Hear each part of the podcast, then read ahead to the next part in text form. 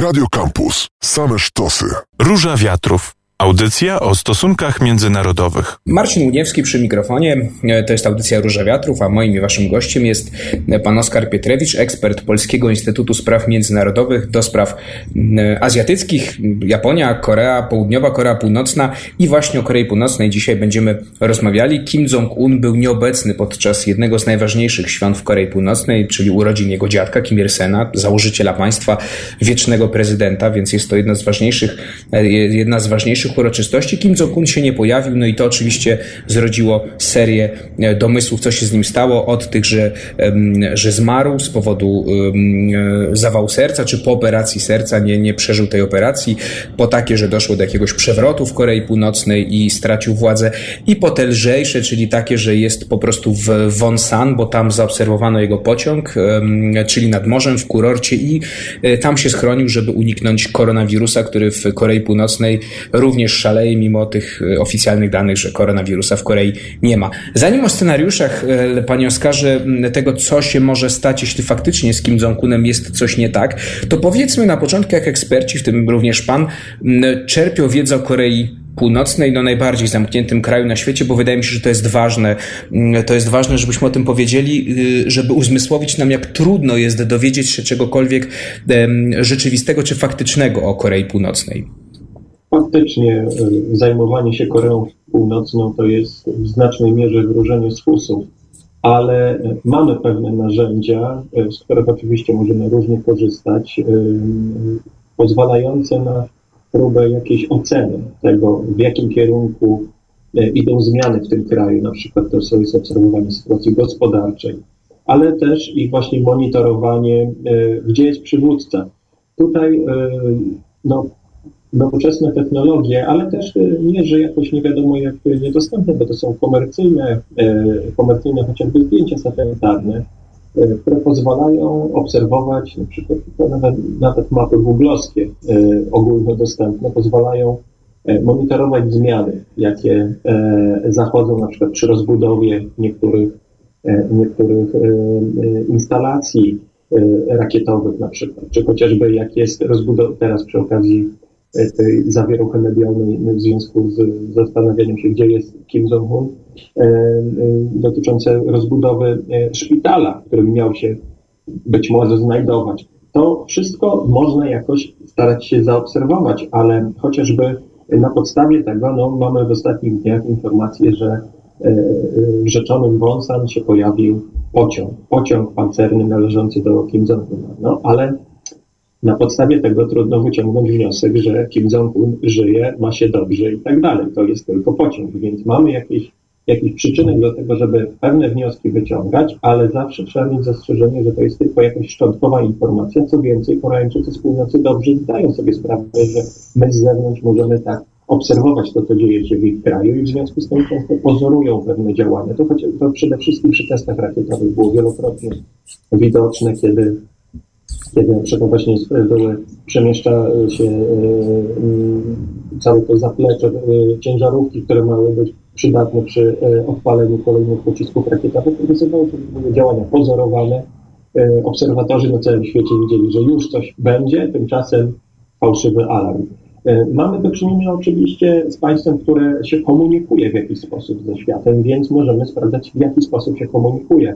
To jest chociażby, to są e, oficjalne media północno-koreańskie, e, telewizja północno-koreańska państwowa, bo oczywiście, bo innej nie ma, e, i, i chociażby Nodong Chinbun, czyli, czyli gazeta partyjna.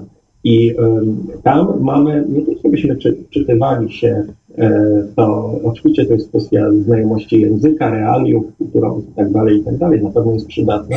Nawet jeśli mamy te narzędzia, to nie oznacza, że przecież Koreańczycy będą wprost nam mówić, co, ma, co się dzieje u nich, tylko często jest próba odczytania po bardzo subtelnych, bardzo subtelnych informacjach, na przykład e, no często to może być posunięte do, do absurdu, że na przykład na której stronie jest jakaś wzmianka, czy się pojawia zdjęcie, czy się pojawia e, tylko e, wspomnienie o czymś, czy tak jak teraz mamy przecież do czynienia z Korei Północnej, że, że przewodniczący Kim wysyła listy gratulacyjne do ostatniego prezydenta Korei, czy przepraszam, prezydenta RPA. RPA Tak?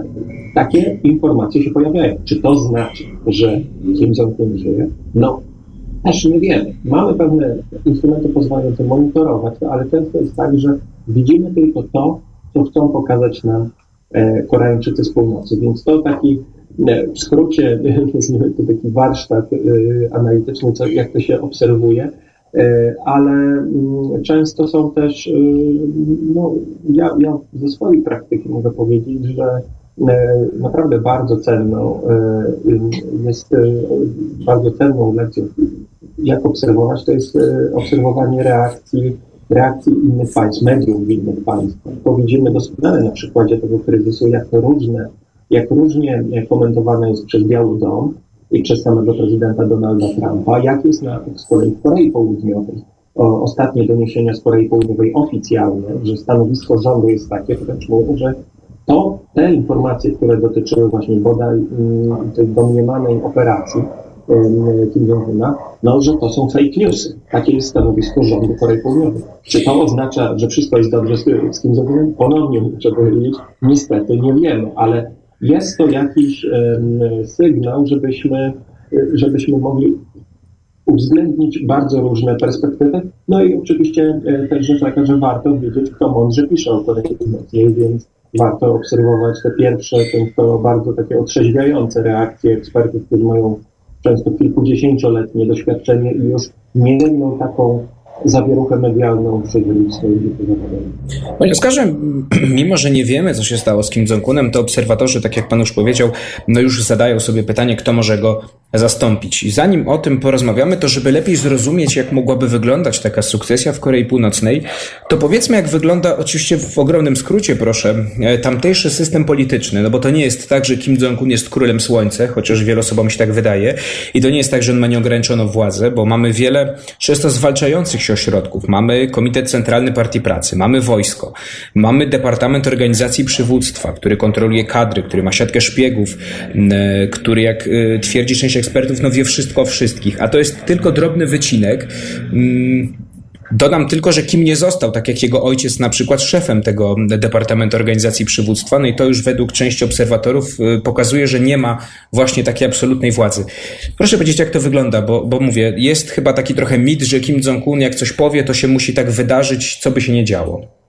Znaczy, to, co, to, co Pan naświetlił, to jest, to jest taki bardzo, bardzo rzeczowy, wydaje mi się, kompetentny rys tego, żeby mieć świadomość y, różnych sił i że to jest pewna równowaga sił, które mają często odrębne interesy. Tu między innymi y, zarysowujący się spór y, w ostatnich latach między wojskowymi a partyjnymi. Oczywiście, że w wojsku są struktury partyjne i wojskowi są też w partii, że te, te, te światy się przenikają ale e, często jest tak, że e, możemy mówić o dominacji pewnych grup, tak? To znaczy, chociażby w przypadku rządów Kim Jong-una, no to jest odejście od e, polityki Songun i to jest oficjalnie, zostało oficjalnie zadekretowane, że polityka Songun, czyli prymatu armii, funkcjonująca przez całe rządy Kim Jong-ila, została no, zakończona. Zakończona, że przesz, przeszliśmy do etapu innej polityki, bardziej zwrócenia uwagi na kwestie gospodarcze. To sygnalizuje, że właśnie inne opcje są e, być może teraz na topie. E, elita jest no, kierownictwa i wpływania na kierownictwo, wpływania na decyzje na najwyższym szczeblu. Bo często faktycznie ulegamy takiemu złudzeniu, że Kim Jong-un E, to i nic poza tym. A ja rozumiem przez przywódcę tej północnej osobę, która stoi na czele, e, jest jakby umocowana przez, e, przez grupy interesów, które wpływają na jego decyzje. On oczywiście, że przez to, że jest tak silna rola propagandy, tak silna rola ideologii, tak silne właśnie rozbudowanie tych aspektów też wizerunkowych, że oczywiście można sobie wyobrazić sytuację, że wiele decyzji e, to zapada po prostu, że ostateczna decyzja należy do, e, e, do szefa szefów. Tak? Ale to nie oznacza, że on wszystko sam wymyśli, on wszystko sam koordynuje.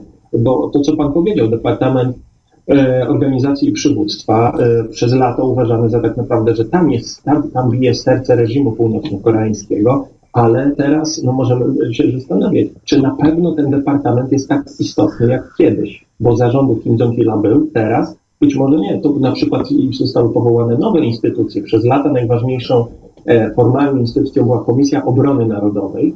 E, tej komisji już nie ma. Powstała Komisja do Spraw e, Państwowych. Zmiana akcentów, często oceniana jako zmiana wyłącznie wizerunkowa, ale wydaje mi się, że za tym idą pewne znaczy wynika ona z pewnych zmian wewnętrznych. To znaczy, że oczywiście w polityce nie da się odsunąć absolutnie wojskowych od wpływu na kierunek y, polityki zagranicznej przede wszystkim, ale też polityki gospodarczej. Ale fakt, że przez y, te no, od lat 90., od połowy lat 90., przez tyle lat wojsko bardzo się, brzydko mówiąc, rozbestwiło w Korei Północnej, weszło w obszary zarządzania polityką gospodarczą, no to to wywołało też opór e, chociażby e, tych, którzy chcieli jednak e, wejść w tę gospodarkę na innych zasadach niż wojskowi i mamy tu grupę nowobogackich. Oskar Pietrewicz jest moim i waszym gościem, Polski Instytut Spraw Międzynarodowych, ekspert m.in. do spraw Korei i właśnie o Korei Północnej rozmawiamy. Kim Jong-un był nieobecny podczas jednego z najważniejszych świąt w Korei Północnej, czyli urodzin jego dziadka Kim Il-sena. No i to oczywiście dało pole do wielu dywagacji i wielu również plotek, co dzieje się z Kim Jong Jong-unem, czy żyje, czy może miał zawał serca, czy może przeszedł operację i teraz e, po niej odpoczywa, regeneruje się. Mm, wśród następców Kim Jong-una, jakbyśmy się mogli, panie Oskarze, na tym skupić, chociaż oczywiście, e, tak jak podkreślam, nie wiemy kompletnie, co się dzieje z Kim Jong-unem, wymienia się najczęściej jego siostrę Kim Yo-jong. Co my wiemy o, o Kim Yo-jong, bo w ostatnich latach no, jej pozycja wewnątrz systemu znacznie, znacznie wzrosła.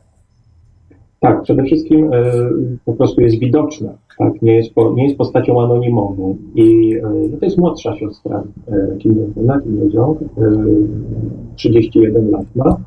Poznaliśmy ją tak naprawdę na taką wielkie, wielką, do wielkiej polityki przeniknęła przy okazji tej ofensywy dyplomatycznej Korei Północnej, czyli ofensywy od 2018 roku, która zaczęła się przy okazji Igrzysk w Pjongczang w Korei Południowej. To ona była przecież e, e, głównym, można powiedzieć, delegatem z Korei Północnej do Korei Południowej i później zaczęła się no, ta cała dyplomacja szczytowa, czyli właśnie szczyty międzykoreańskie, szczyt e, prezydenta Trumpa z przewodniczącym Kim Jong-unem, więc e, ona się pojawiała przy okazji ważnych wydarzeń w ostatnich dwóch latach e, związanych z polityką zagraniczną, ale oczywiście też była wcześniej widoczna chociażby przy, e, przy wyborach lokalnych, przy wyborach parlamentarnych, kiedy były zdjęcia pokazywane, że przewodniczący idzie zagłosować, no to też w towarzystwie była, była siostra, która jest uważana za osobistą sekretarkę e, w znacznej mierze, czyli osobę, która ma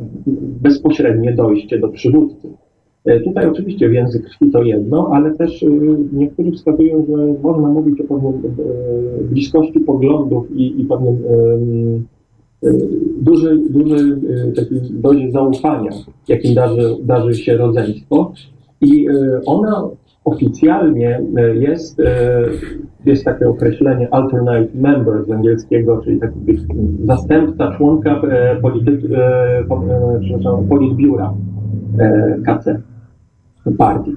Więc ona w strukturach partyjnych jest dość wysoko, chociaż nie najwyżej. Mogłaby być wyżej, ale jest. Ona w 2019 roku była na rok usunięta z tego politbiura, ale wróciła w kwietniu tego roku. Jest zastępcą dyrektora Departamentu Agitacji i Propagandy E, jednego z wielu departamentów istotnych.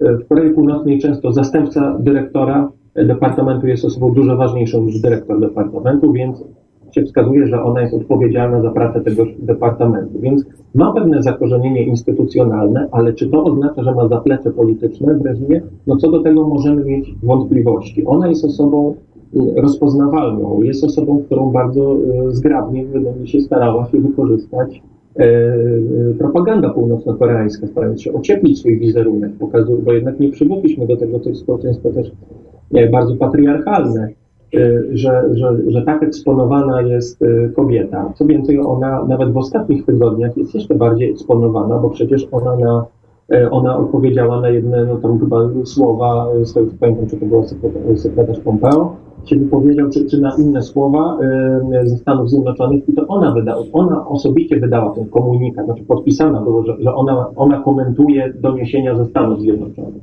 Dotychczas nie zajmowała się takimi rzeczami, więc jest to osoba wpływowa, ale czy ma tak duże wpływy, że w przypadku nagłej sukcesji by była wyniesiona przez te grupy interesów, no co do tego mam wątpliwości, bo po prostu to, tego wydaje mi się nie jesteśmy w stanie teraz.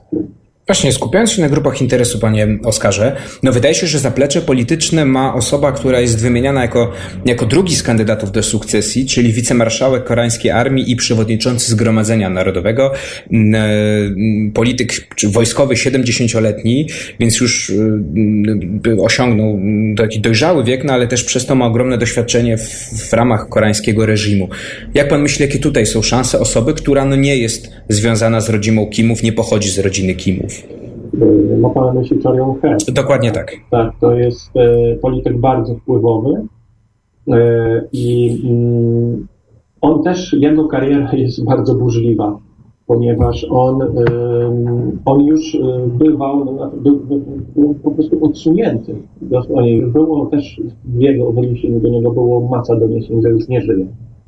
Bo miał chyba swój tak parę lat temu kiepski okres w życiu, kiedy popadł w niełaskę i e, wskazywano, że został odesłany na reedukację, żeby ten otrzeźwiał i, i zrozumiał swoje miejsce w szeregu, żeby nie myślał, że jest za ważny. Ale jest mm, tak od strony formalnej jest osobą bardzo ważną, bo chociażby on jako przewodniczący prezydium parlamentu przyjmuje listę uwierzytelniającą dyplomatów. On się spotyka z, z ambasadorami w Korei, obcych państw w Korei Północnej, więc jest osobą, która pełni pewne nawet protokolarne funkcje, można powiedzieć, głowy państwa. Ale de facto no, nie jest osobą rządzącą Koreą Północną, jest osobą wpływową, jest osobą, która e, jego ojciec był bliskim współpracownikiem Kim Il-sena, więc jest to osoba znana dla rodziny, ale no, nie ma tego elementu rodzinnego. A jednak tu trzeba pamiętać o tym, że gdyby się Korea Północna miała trzymać tych zaleceń e, ideologicznych, to zgodnie z tymi zaleceniami ideologicznymi rewolucja w Korei Północnej, rewolucja zapoczątkowana przez e, Kim Il-sena musi być kontynuowana przez osoby z linii krwi Pektu, czyli z linii krwi właśnie z, z rodziny Kimów. I, i tu, tutaj jest wątpliwość. Oczywiście mm, w tych scenariuszach, jakie się pojawiają, Choi Yun-hee jest wskazywany jako ten, kto może właśnie z racji na silne wpływy, na silną pozycję obecnie polityczną, mógłby de facto sprawować władzę. Nie, nie, żeby być wybrany, no bo właśnie to by był zgrzyt, zgrzyt yy, taki ideologiczny, że jednak powinien być ktoś z rodziny Kimów, z dynastii Kimów, a, a, nie, a nie ktoś inny. No ale być może byłby osobą pociągającą za sznurki, ale tutaj no właśnie też ostatnie lata i historia Korei Północnej pokazuje, że ten, komu się wydaje, że pociąga za sznurki, no, jakąś taką szarą eminencją, to może skończyć. I mam tu na myśli wuja, wujka, tak. wujka e, Kim Jong-una, Jang Song-teka, który w grudniu 2013 roku został skazany i stracony właśnie za to, że e, no, myślał, że zbyt wiele może, no i go e, Kim Jong-un ukrócił. Więc bycie regentem i bycie osobą, która sprawuje jakąś faktyczną władzę, no, a nie ten, nie ten, kto formalnie sprawuje, no to to jest, to jest niebezpieczna pucha, kolokwialnie mówiąc. Trzecia część Róży Wiatrów. Oskar Pietrewicz, Polski Instytut Spraw Międzynarodowych jest moim i waszym gościem. Rozmawiamy o Korei Północnej. Kim Jong-un nie pojawia się od kilku już dni. Nie był na jednym z najważniejszych świąt w Korei Północnej, więc to oczywiście zrodziło spekulacje, cóż się z nim dzieje, czy żyje, czy może nie żyje, czy doszło do zamachu stanu w Korei Północnej. Mm, powiedzieliśmy o e, Kim Yo-jong, czyli siostrze młodszej Kim Jong-una, która jest rozpatrywana jako jedna z kandydatek na następczynię e, Kim Jong-una. Powiedzieliśmy o, mm, o wicemarszałku koreańskiej armii mm, i przewodniczącym Zgromadzenia Narodowego. Co, panie y, Oskarze, myśli pan o takiej opcji, którą też część ekspertów wymienia, czyli że mm, e, żeby nie, właśnie nie zerwać tej linii krwi Kimów, tak? czyli nie powierzyć władzy komuś, kto nie jest z tą dynastią związany. No a ta dynastia jest nierozerwalnie związana z państwem, jest bazą całego mitu, na jakim stoi reżim północno-koreański to e, Koreańczycy mogą wybrać opcję z regentką, czyli e, Kim Yo-jong będzie regentką do czasu, aż najstarszy syn Kim Jong-una, który prawdopodobnie ma teraz 10 lat, osiągnie wiek, e, nie wiem, 18, tak, czy zbliżony do pełnoletności i wtedy władza przejdzie w jego ręce. Może i tak, można by było. Teoretycznie sobie wszystko możemy wyobrazić. Byłoby to faktycznie. Zakładałoby to, że Kim Yo-jong jest osobą, która jest bardzo wpływowa i ma zaplecze. A dziwne by było, gdyby ona była regentką i jeszcze nad sobą miała kolejnego.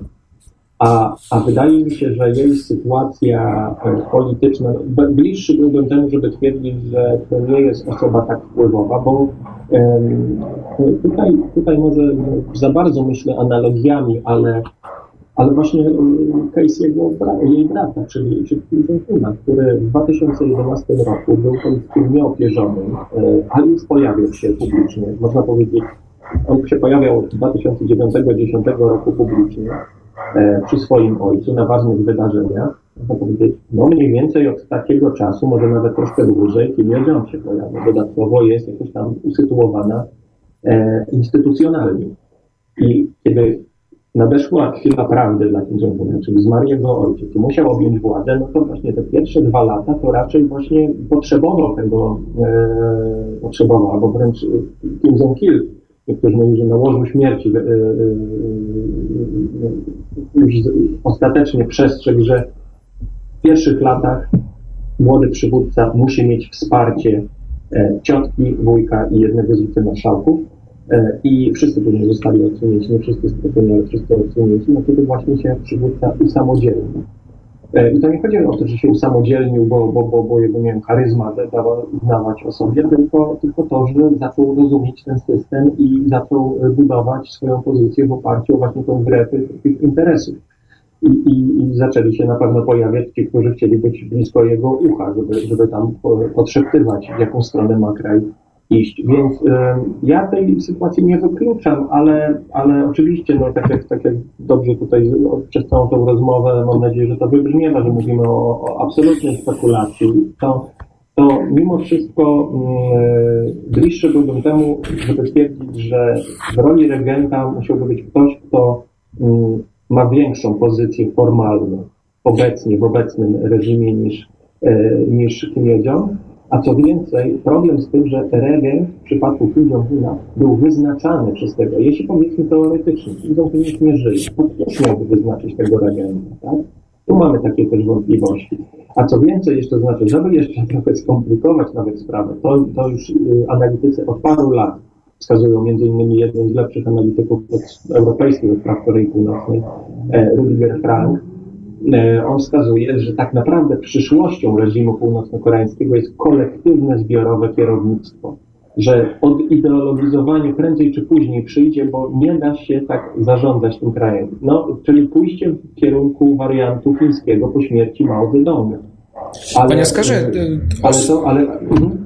Już musimy kończyć, więc ostatnie pytanie do Pana. Oczywiście dodam to dla słuchaczy. Nagrywamy naszą rozmowę we wtorek. Może być tak, że jutro, kiedy będzie data emisji, no Kim Jong-un pojawi się mm, e, i, i, i przynajmniej na razie odejdzie kwestia, kwestia następcy, no ale wydaje mi się, że też powiedzieliśmy rzeczy dość uniwersalne, jak wygląda ten system. Ale gdyby jeszcze założyć, Panie Oskarze, już na sam koniec, że no jednak do, następuje zmiana władzy. Już niezależnie kto, ale Kim Jong-un z jakichś przyczyn znika ze sceny politycznej. Czy taka zmiana mm, e, w jakikolwiek sposób może wpłynąć na politykę północno-koreańską. Nie wiem, bo już pojawiły się też takie spekulacje, że na przykład, e, nie wiem, kurs się złagodzi, czy łatwiej będzie zjednoczenie kraju nagle, też takie pojawiły się teorie.